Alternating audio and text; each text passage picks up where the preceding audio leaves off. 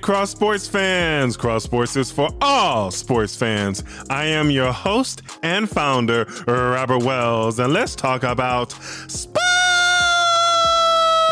Today is a great day to be a Chicago Bulls fan. I'm loving what the Chicago Bulls are doing with their new management. I'm loving it. They are aggressive and they want to win. Check this out. Exactly at five o'clock p.m. Central Time, according to Shams Charania of the Stadium and the Athletic, the Chicago Bulls traded Thomas Satoransky, Garrett Temple, and a second-round pick to the New Orleans Pelicans for Lonzo Ball, who signed a four-year, eighty-five million dollars contract deal to come to the Chicago Bulls. Now, the Pelicans have forty-eight hours to match the Chicago Bulls offer sheet to Lonzo Ball. If they don't, then he's a Chicago Bull. He's coming to Chicago. He's a Chicago Bull. And I'm loving this. Oh my God. I've been talking about it for weeks now. I just said on the last episode, minutes before five o'clock and on Friday. I'm excited. You should be excited. Man, this is great. Man, the Bulls are going to be better next year. And they're not done. They are not done in free agency. They want to win. They want to make the playoffs. And I said this before, once the season ended for the Chicago Bulls, that they will be a top ten team in the N B A next year and a top three team in the Eastern Conference. Now that they have traded for Lonzo Ball, who is a former second overall pick in the two thousand seventeen N B A draft, who's six foot six, twenty-four years old, can you beat it? That the Bulls will be a top team before they made all these deals. The Bulls are going to win. This new management, they want to win. Billy Donovan, who's a good coach, he wants to win. You can't rule out the Chicago Bulls next year. They might surprise everyone. They could go to the N B A Finals next year. They could. It'll be hard against the Milwaukee Bucks, but they can do it. They can pull it off. But this is great. I'm so excited. We got Lonzo Ball. We got a point guard. He's young. He's teaming up with Zach Levine. Both of them played at U C L A, but the starting lineup, oh, it's going to be sweet in Chicago. I'm loving this. Every Chicago Bulls fan, you should be excited. You should be pumped up. The Bulls are back. We're going to be winning next year. I'm loving it. But that's not it. The Bulls are not